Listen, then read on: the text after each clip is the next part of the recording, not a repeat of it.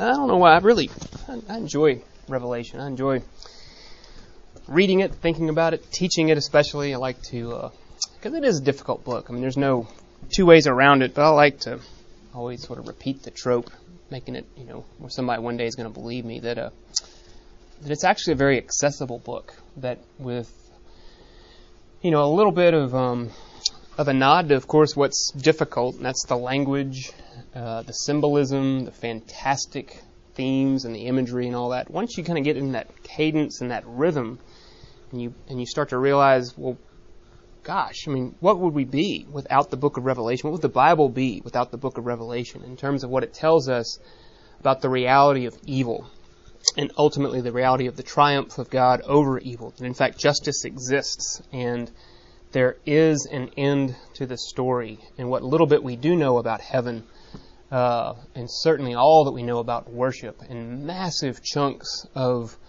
of uh, most particularly who Christ is and the importance of what He's done. Um, I mean, Revelation becomes just a book that just unlocks so much. And so this is just a short um, series, uh, five weeks, kind of scattered throughout the um, summer. Certainly loaded in here in June, but weeks where I'm going to be here on a Sunday uh, to look at the last five books of the Bible. Um, hence the title, the end of the book, uh, which is the last five books, of course, of Revelation. Um, in Revelation 19 today. We're also going to back up and read Revelation 4. This Bible's down here, by the way, if you want to sort of read along. Probably a good idea. Um, if you want to read along, a good idea to have a Bible. A lot of people have them on their phone now, so you're welcome to do that. Um, and thank y'all very much. And we'll look at a, a flash mob later today of, of uh, the Hallelujah chorus from Handel's Messiah, because um, of course, we hear it here at least twice a year, both at Christmas and Easter. It's really not a Christmas song in any way, shape, or form, anything about Advent or incarnation. Second Advent, um, it would be. Uh, but we sing it at Christmas just because it's become tradition. Uh, but, uh, but, but the text, almost all of it, comes from this chapter of Revelation. The Lord God omnipotent reigneth, King of kings, Lord of lords. That's where we get the language is right here in Revelation 19. So, with that as an intro, um, let us pray. Gracious Father, take this time and make it yours. Come and be with us, before us. Um, open your word to us, especially the uh, uh, these last um, words of the book, um, the book of Revelation. Um, help us, Lord, to see what you would have us see, to approach it with the proper sense of confidence, that with faithfulness, that with you reading with us, that we will be given something to know that is uh, uh, directed by you. I pray this in Jesus' name. Amen. So, with that, um, uh, our text is really Revelation 4. And as always, just interrupt, make um, comments, questions. Uh, would love disagreements. Um, I always say that in theory, but uh, I do. I like I like that. It kind of spices up the conversation. Um, we're going to back up and read Revelation 4. It's a short chapter, only 11 verses. But key, if you know the book of Revelation at all, the first three chapters are the letters to the seven churches after a brief, uh, yeah, the seven churches after a brief prologue, and then, um, and then Revelation, as we normally think of it, comes into play um, with a with an oft-repeated verse. Uh, and after this, I look and behold. Uh, that's, that's, those are those are words which John uses frequently, which marks a transition. And so this is a transition from sort of the circular letter. Um, uh, to seven churches, one letter to seven different churches, or seven letters to seven churches, however you want to read it. Uh, and then he's then he gets into the uh, to the apocalyptic, to the end of all things, to the end of time, to uh, to the sort of looking behind the curtain at Oz. And after this, I looked, and heaven was opened, etc. Next week, that's right, no, two weeks. Two weeks we'll look. Um, I think this will probably be the thing that surprises people the most um, somewhat uh, unsure of this statement, um, meaning you could you could you could create an, a biblical uh, argument, of biblical theology for this. But heaven is not our last stop, as it were. Now that's what we normally think of that we're going to die and go to heaven. Um, but the the resurrection of the body, which we talk about in um, in uh, in the uh, in the creeds that we say and in the Lord's prayer, um, "Thy will be done on earth as it is in heaven." that, as the opening of Revelation 21 says, after this I looked, and behold, the old heaven and the old earth had passed away, and all was made new. That the redemption of God finally and fully, when the eschaton occurs, and that's the final happening, the, the end of all time, and where time now moves from chronos, tick, tick, tick, tick, tick, tick, to what, what the Bible calls kairos, which is a time without time in it, which is good news, by the way, because I don't want to play a harp forever. Um, I mean, 10 minutes would be great, but can you imagine? I mean, I think that's really the definition of hell. It might be hell where you are trapped in time. I mean, eternity through seconds, you know, that's not going to be heaven. That's not going to be the new heaven and the new earth come together. Um, somehow will be suspended from time. Time won't be a part of it, and it simply will be. It simply will be and is. It will be a present indicative where it is and it's always going, and we're just sort of outside of time. It's as if you're reading a good book, you're into a good song or something, and you just lose track of time. It's that, except obviously so much more. That's only a simile. So that's all to say. Heaven is uh, may not be sort of our last place. This sort of idea of going up to be with you know the Lord and, and, and all whom we love in the clouds. That that that reunion is definitely going to occur. Uh, this is two weeks where now the dwelling of God is with men and with women and with all the gathered people of God. Full stop. That is our end, except it's just not what we normally think of in terms of this sort of cloudy, ethereal sort of thing. Um, it's going to be this invasion of a new earth, of a new um, redemption. So, a new Narnia if you read The Last Battle, that's where C.S. Lewis was going. So all that's really to say, we get a, uh, a peek here in Revelation 4 uh, to uh, to what um, what is heaven, and part of what heaven is is the dwelling place of God. That's what you would say, and and uh, the word throne appears in the book of Revelation. Gosh, I don't know, forty something times I think, and we hear it oftentimes here. We get a peek at the throne room, at the, the dwelling place of God. It's a fantastic vision and primarily because we're going to hear for the first time in Revelation 4, and then we do our, our, sort of more specific text work in Revelation 19. We're going to hear about the um, uh, the four living creatures uh, who also summon the four horsemen of the apocalypse, among other things. But they're the ones who sort of sit around the throne uh, with with God, uh, and all they do is sing, "Holy, holy, holy is the Lord God Almighty, who was and who is and who is to come." That really awkward grammar, but which describes that timelessness of God. So, um, the four living creatures are what really is we're coming into this. So, Revelation 4. After this I looked, and behold, a door standing open in heaven. And the first voice which I had heard speaking to me like a trumpet says, Come up here, and I will show you what, much, what must take place after this. The imperative, what must take place, not what might or what may, but what must. Uh, uh, and at once I was in the Spirit, and behold, a throne stood in heaven, and one seated on the throne. And he who sat there had the appearance of jasper and carnelian, and around the throne was a rainbow, and had the appearance of an emerald. Uh, just the, I won't go into a lot of just just the simile, just the the uh, the language approaching like. Um, that which is not and cannot be limited or even described to language is now being tried is you know, our best attempt at expressing it. Is usually it's kind of like that feeling when dot dot dot that's the language of revelation um, and around the throne were 24 thrones and seated on the thrones were 24 elders clothed in white garments with golden crowns on their heads. And from the throne came flashes of lightning and rumblings and peals of thunder. And before the throne were burning seven torches of fire, which are the seven spirits of God. And before the throne there was, as it were, a sea of glass, like crystal. And around the throne, on each side of the throne, are four living creatures, full of eyes in front and behind. So these living creatures just around the throne, full of eyes in front and behind. Nothing that is escapes their attention. When you just have eyes everywhere, um, very much like the, the seraphim and the cherubim that, that, that, that Isaiah saw in his vision um, when he was called. Uh, it harkens back to that. They're not seraphim. They're a different part of the created order, uh, but but uh, they're um, uh, they see everything. Um, uh, full of eyes in front and behind, and the first living creature like a lion, the second like an ox, the third living creature with the face of a man, and the fourth living creature like an eagle in flight. Just the mightiest of the uh, the wild animal, of the birds, of of, uh, of the domestic animals, and then and then the, the, the, one in whom the image of God, excuse me, the one in whom the image of God was placed, man, just the, the image of the four. And then the four living creatures, each of them with six wings, are full of eyes all around and within, and day and night they never cease to say, Holy, holy, holy is the Lord God Almighty, who was and who is and who is to come. That'll be important um, when we look at Revelation 19.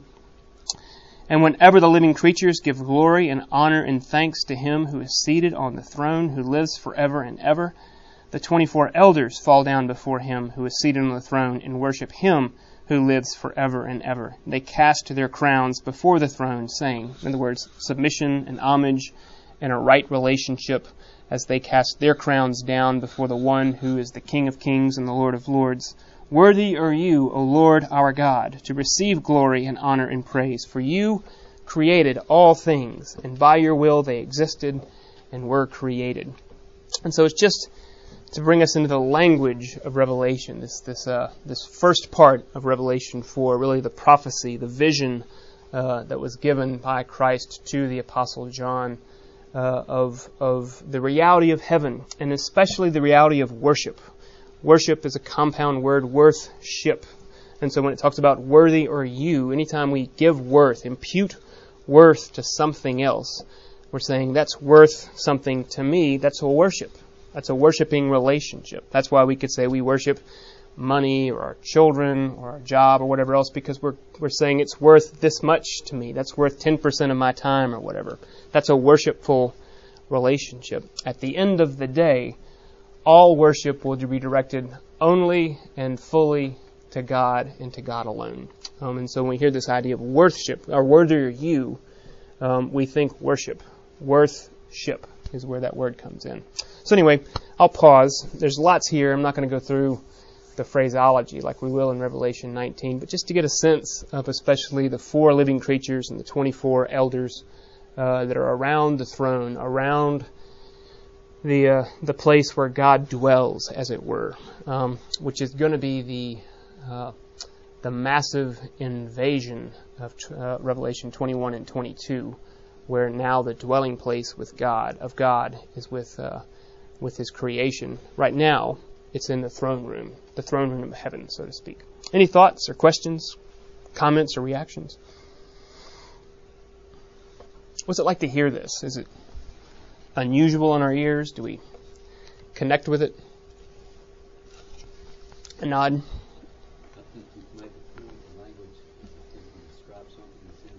Yep.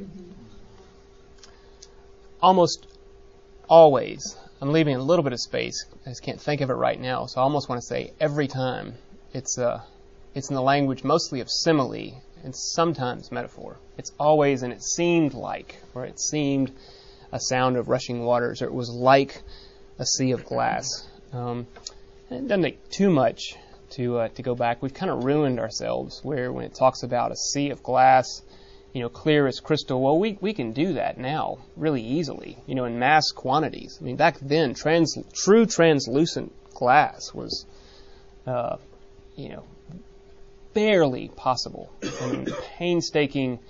Uh, you know, trial and error. And so it was reserved for just the very most wealthy. I mean, it would be something that you absolutely would would would travel, you know, a long way and see it once in your life and go home and tell your kids, I saw this glass that was as clear as uh, as air. You know, that would be something that would just absolutely just blow you away. A marvel. That's the word. Uh, and we lose that a little bit, but still, you know, amethyst and carnelian and, and jasper. We, we, we, we, can still get the idea, the emotional weight that that might carry of a uh, of just an other experience. So, um, as we're introduced to the uh, four living creatures and the 24 elders, um, uh, let's flip over to Revelation 19. This is where we'll spend some uh, some time, the rest of our time, including five minutes with Handel. Um, uh, yeah, don't need to say anymore. Um, let's take a break and just watch the, the video, and then we'll go through and read it. Um, Handel's Messiah, obvi- and we're going to look probably, I hadn't decided this yet, but the last word, the last um, class, we'll probably look at the Amen chorus as well.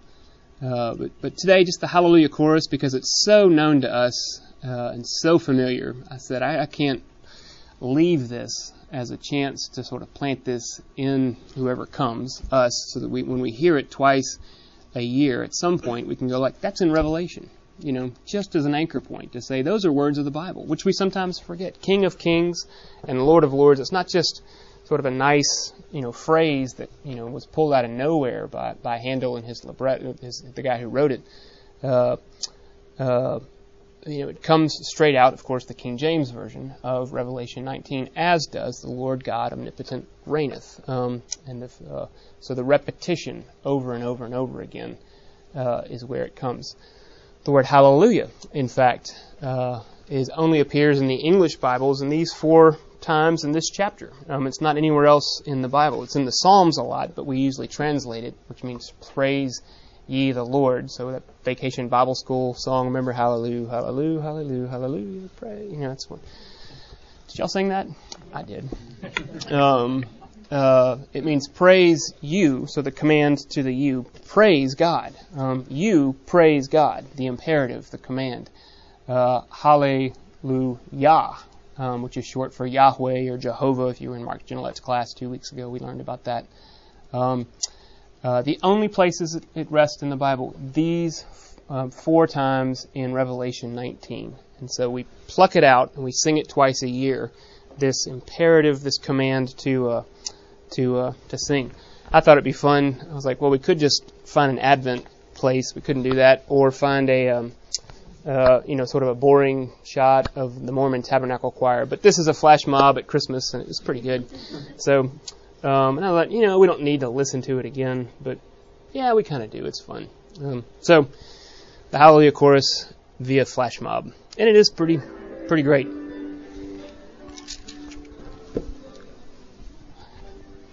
I think our choir should do this, by the way.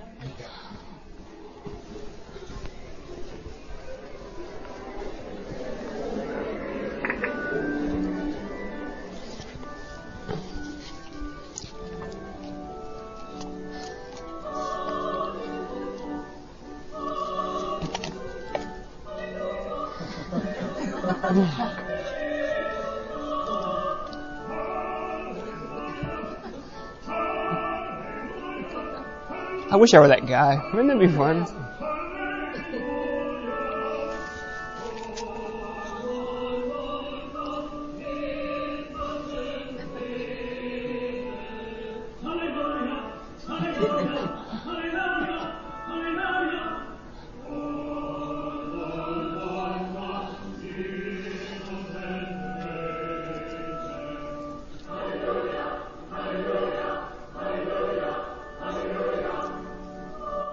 Think some people are just starting to stand up because you're supposed to, and they don't.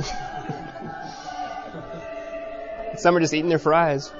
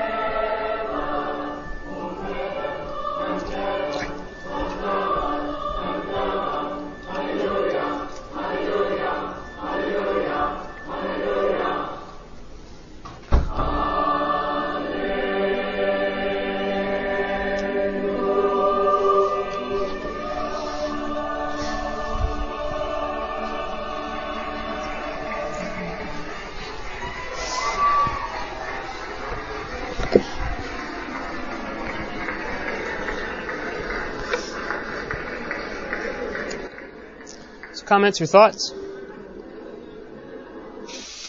Could be an anti-Amazon ad right there. That's right.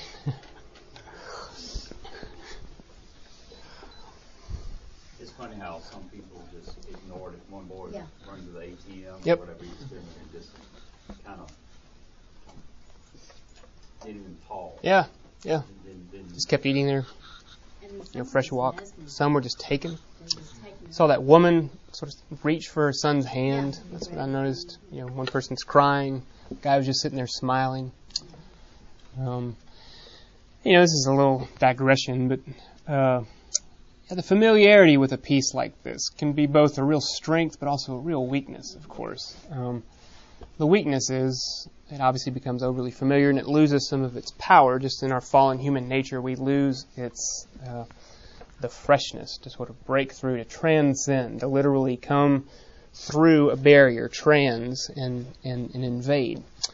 Uh, but at the same time, familiarity with a with, with any art, with a with a visual art, with with, with, with, with music, for me, it would be most um, sort of common uh, for music for uh, for scripture.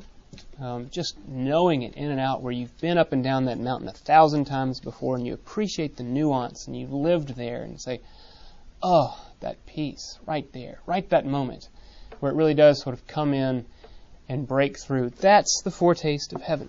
That's the place, and it can go a lot of places. Um, and that's uh, I had some of the same sort of interactions with with with this, um, watching in a slightly different format of people, some people being transcended by the peace, they're properly in a passive position, others sort of unaffected.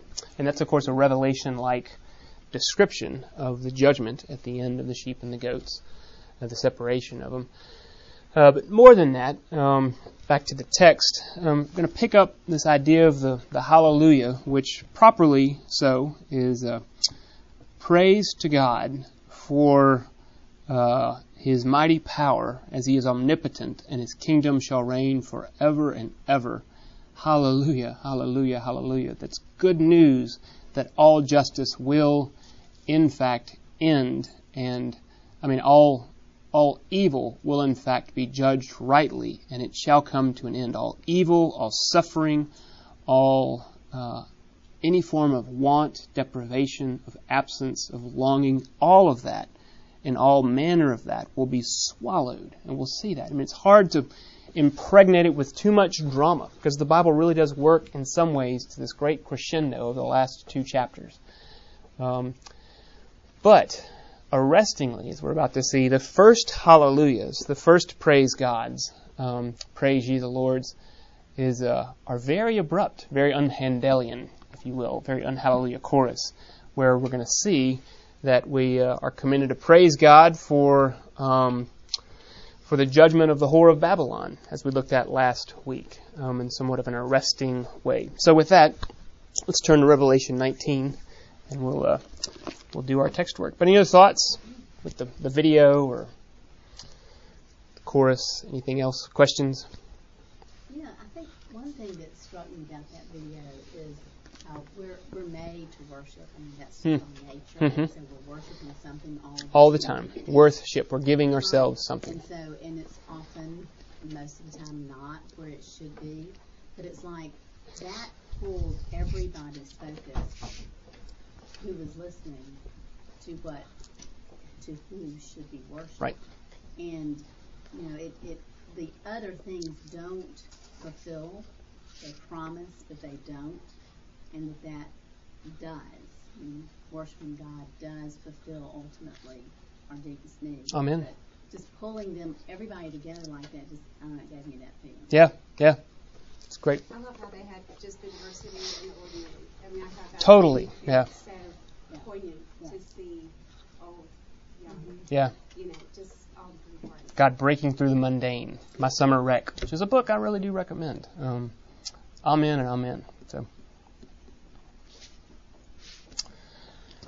and we'll end um, looking at the. Uh, it will not be an option for any part of the created order when God does break through. It will not be an option, which is of course an affront to our American sensibility. We want to have options left open to us all as long as possible it will not be an option who we will worship. At the end of time, it, it simply is. The one who was and who is and who is to come. Every knee shall bow and every tongue confess that Jesus Christ is. Just the created order will be restored in the new heavens and the new earth, and there will be separation. But there will be no mistaking in terms of, well, today I'm not really into it. In heaven, I'm not gonna. I'm gonna go see a movie instead, or something. It's just going to be a suspension of all things, where, where there's the the only thing worshipped is God, because He's the only thing that has any worth. Um, and we get that from the text. So Revelation 19. Um, very similar to the opening of Revelation 4. And after this, I heard what seemed to be, so you hear the, the language of simile, what was like, what seemed to be the loud voice of a great multitude in heaven, crying out, the great multitude, every nation in heaven, from Revelation 7. Uh, every, uh, of a great multitude in heaven crying out, Hallelujah, praise God, praise Yahweh, praise Yah, Hallelujah. Um, salvation and glory and, uh, and power belong to our God. For his judgments are just, are true and just, for he has judged the great prostitute who corrupted the earth with her immorality and has avenged on her the blood of his servants. That's where we were last week, if you remember that, if you were here last week. That, uh, that here it's very sort of un hallelujah chorus that the first praise God is for his just judgment on that which is wicked, on that which is uh, damaging to, to the creation, uh, to God's creation. The, the, the whore of Babylon, the great prostitute, um, who rode in on the beast, um, this, uh, this parasitic relationship where we see evil beginning even just to sort of leave her behind, and that be sort of the advancements of civilization and all of its sort of decadence, etc., and so forth, um, finally and fully being judged. And here we are, or at least the multitude in heaven, praising God for this judgment. There's a, there's a, there's a judgment on us in this word, in other words. And then once more they cried out, Hallelujah, the second time that word comes. The smoke from her, the, uh, the judgment of the great whore of Babylon, um, goes up forever and ever. That for the forever and ever, that's the, um, that's forever and ever. That is irre- it's irreversible. It's it's happening, and there is no point of redemption afterwards. That that judgment will be complete, final, and swift, like we heard last week. In one hour, the judgment will come, and it will be total and absolute, and and it doesn't have sort of a second option at the end of it.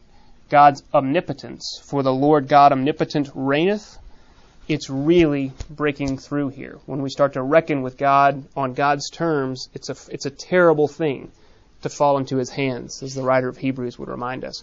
We're standing there, seeing behind the curtain of this, um, whatever it's describing, it's describing something completely and wholly other. Because he's setting up for the good news of now the dwelling uh, of God is with his people and the 24 elders that we heard about in um, in in uh, in Revelation 4. The 24 elders, you know, 24 twice times 12, universality, the 12 tribes of Israel plus the 12 apostles. In other words, all of God's um, people.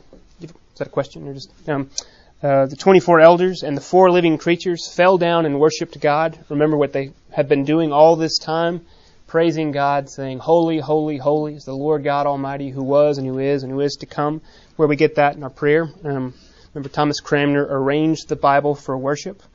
All of that that we say in the Eucharist, all has just drippings from the Scriptures. Um, so the four living creatures here, because time is about to come to an end. Um, things are about to move. The new heaven and the new earth, the old order of things is passing away. The new has come, their word is about to change. This is really kind of kind of amazing. The four living creatures fell down and worshiped God who was seated on the throne, saying, Amen. Hallelujah. Two words. That's it. Their last words. They fall down after all this time, praising God, Holy, holy, holy is the Lord God Almighty who was and who is and is. And now they say, Amen. Hallelujah. Now we've talked about hallelujah several times. The word amen is a fascinating word. We hear Jesus say, Truly, truly, I say unto you. He's saying, Amen, Amen, I say unto you. Amen, some say is probably the oldest word in the world, um, at least one that's used, becomes, comes out of the Hebrew, and then it was just carried over st- straight from the Hebrew into the Greek, and then from the Greek into the Latin, and then from the Latin to all the Latin roots, and from the Greek into all the Greek roots. And so, if you go to Italy or Bolivia or Ukraine, places I've been, you know, everywhere, Amen is a word that everybody understands. It's, it's some, some would say it is the universal word, um, and it's the last word um, among the very last words that's being spoken in the old heaven. Um, amen. It means uh, it really is sort of like the the appendage on um, on the political ads. My name is Gil Cracky, and I approve of this message. It's sort of that. Truly, I stand in this. This is me. Um, uh, I, I, at some risk, I place myself here. I'm staking a claim. Um, all of that sort of comes in, and it, and it and that's the word Amen. So when you say Amen to somebody else's prayer or to a prayer, you're saying, This is me.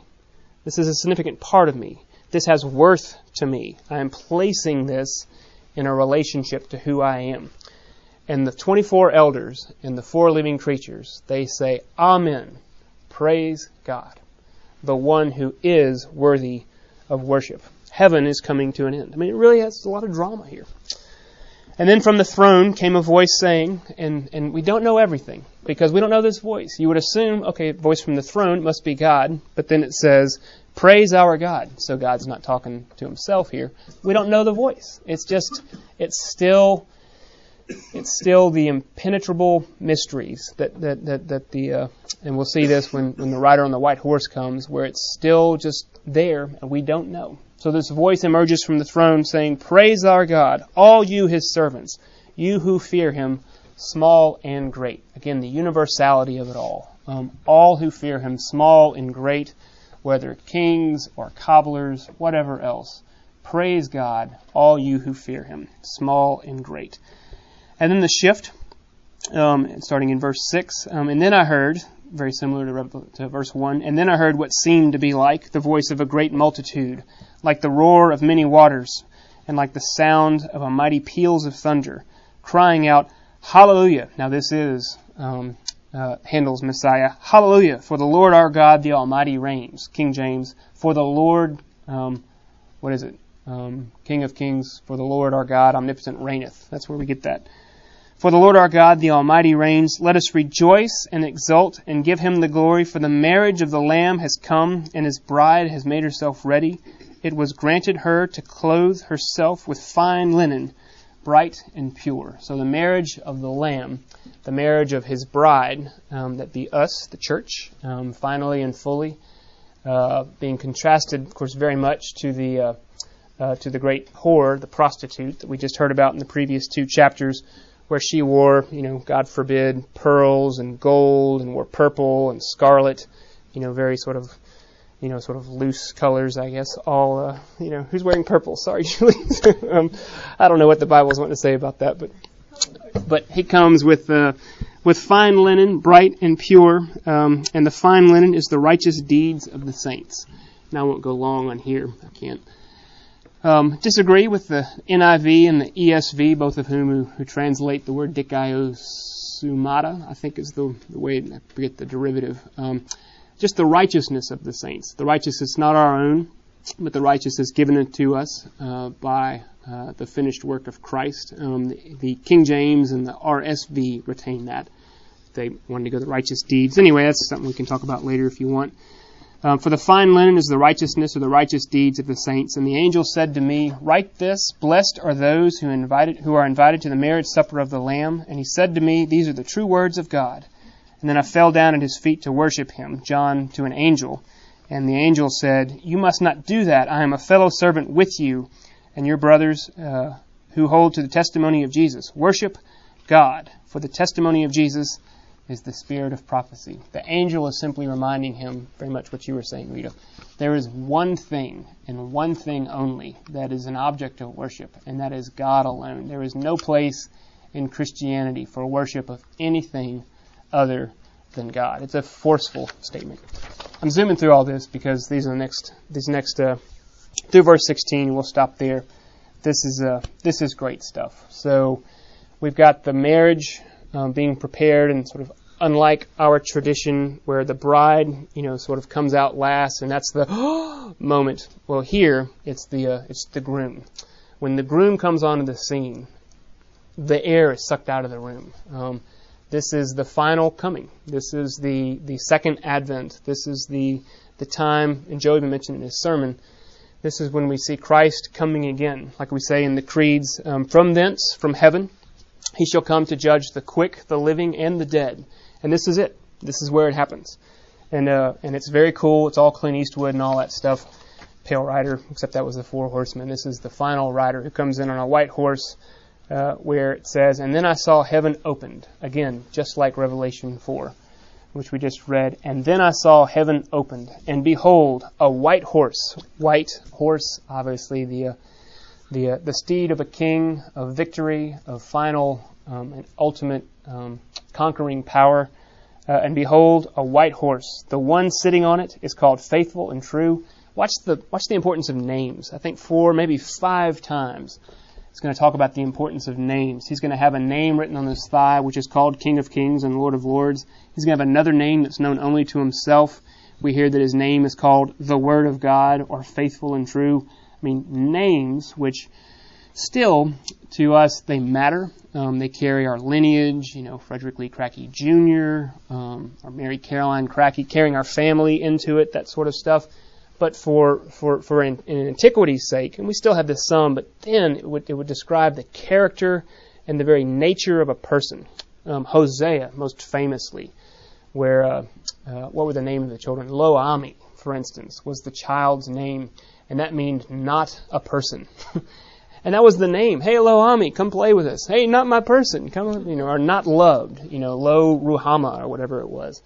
Uh, the, the it was thought to say that the name carried the um, uh, the character of the person. So when when when when Jesus changed uh, Simon's name to Peter, little stone, and upon this stone I shall build my church. You know, he was carrying the character of the person.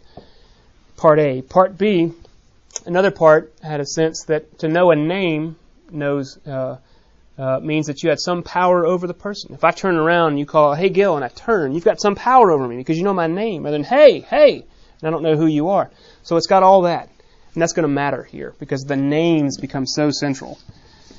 Again, without revelation, what will we know about Christ? We know a lot, but here, the allusions to so much of the scriptures, especially Isaiah and other prophets, um, as well as so many parts of, um, of uh, uh, of the Bible, Genesis 1 1, John 1 1, 1 John 1 1, which all has to do with the Word of God. In the beginning was the Word, and the Word spoke, and then things happened. This is the capstone. You can tell I get excited about this. I mean, it's really pretty cool. So, we're going to end on this. And then I saw heaven opened, and behold, a white horse. The one sitting on it was called Faithful and True, and in righteousness he judges and makes war, vindication for all evil and suffering. Uh, his eyes are like a flame of fire, and on his heads are many diadems, and he has a name written that no one knows but himself. So again, you know, there's a certain hiddenness to, to Christ, an impenetrable death where it's only known to God his truest and deepest and fullest nature. You know, that sense of, uh, of you know, we, we can know the deep things of God through the Holy Spirit. That's what Paul says in 1 Corinthians. But we don't know all things because God is the only one who does. And they have this relationship, the Father and the Son, that will never be given to us to know. And then also, he, he, he, he answers to no one. No one has absolute power and authority and dominion over Christ because he is the King of kings and Lord of lords. He has a name known only to himself that he can answer to no one else because it's totally and utterly reserved to him. And he is clothed in a robe dipped with blood, his own blood, um, the power of Calvary. That's where he gets his power and his dominion and his kingship and his lordship um, is in his uh, uh, substitutionary atonement for us. And the name by which he is called is the Word of God, the Logos Theos, you know, that in the beginning was the Word. Uh, and the armies of heaven, arrayed in fine linen, white and pure, were following him on white horses. And so here comes the uh, the legions of angels behind him, all on white horses. But you know, they're just ornaments. Watch, what do they do? Not a thing. They don't have a weapon. They don't do a thing. When, when the rider on the white horse comes, and all he has is the word on his tongue, which is like a sword. Hebrews also says that. Uh, that's all that's needed. Watch the, watch the relative anticlimax that comes. Because when he comes on the scene, it's just, it's just done. Um, the armies of heaven, arrayed in fine linen, white and pure, were following him on white horses, and from his mouth comes a sharp sword, the word of God, which with to strike down the nations, and he will rule them, because the government is on his shoulders, remember, uh, with a rod of iron, and he will tread the winepress of the fury of the wrath of God, of the Lord Almighty, and on his robe and on his thigh he has the name written King of Kings and Lord of Lords. And then jump down to verse 20. Um, or 19. And then I saw the beast and the kings of the earth with their armies gathered to make war against him. So they line up. They're about to sort of come in. This isn't yet Satan. That's next week. But, uh, but sort of the, the junior devils and the junior tempters and all that. They line up to come to, uh, to fight the rider with all of his ornaments behind him. Uh, and with it the false prophet, who in the presence uh, had done signs by which he deceived those who had received the mark of the beast, 666, and who uh, and those who worshipped his image. And these two were thrown alive into the lake of fire, the fire that burns with sulfur. And the rest were slain by the sword that came from the mouth of him who was sitting on the horse, and all the birds were gorged with their flesh. Just to say, you look for details of the battle, and there are none. And either he said, you know, it's not important to go into battle. It raged, you know, hard and fast for 16 days, and there was kind of a going back and going. I was like, no, that's not what happened. There was no battle. At the end, you know, the beast and his armies came up and they lined up to do battle against it, but there was no sort of like, I hope good wins, I hope the rider wins. It was, it was a non contest from the beginning. As soon as he opened his mouth, that which is spoken happens. And as it were, he said, defeat. And they were bound up and thrown into the lake of fire. Um, and, and Satan's coming next week. So there's just that sense of the last battle, which is relatively anticlimactic. When he comes on the scene, it's just everything else falls away. Um, so, 20 seconds. Thoughts? It's pregnant with so many, so many things.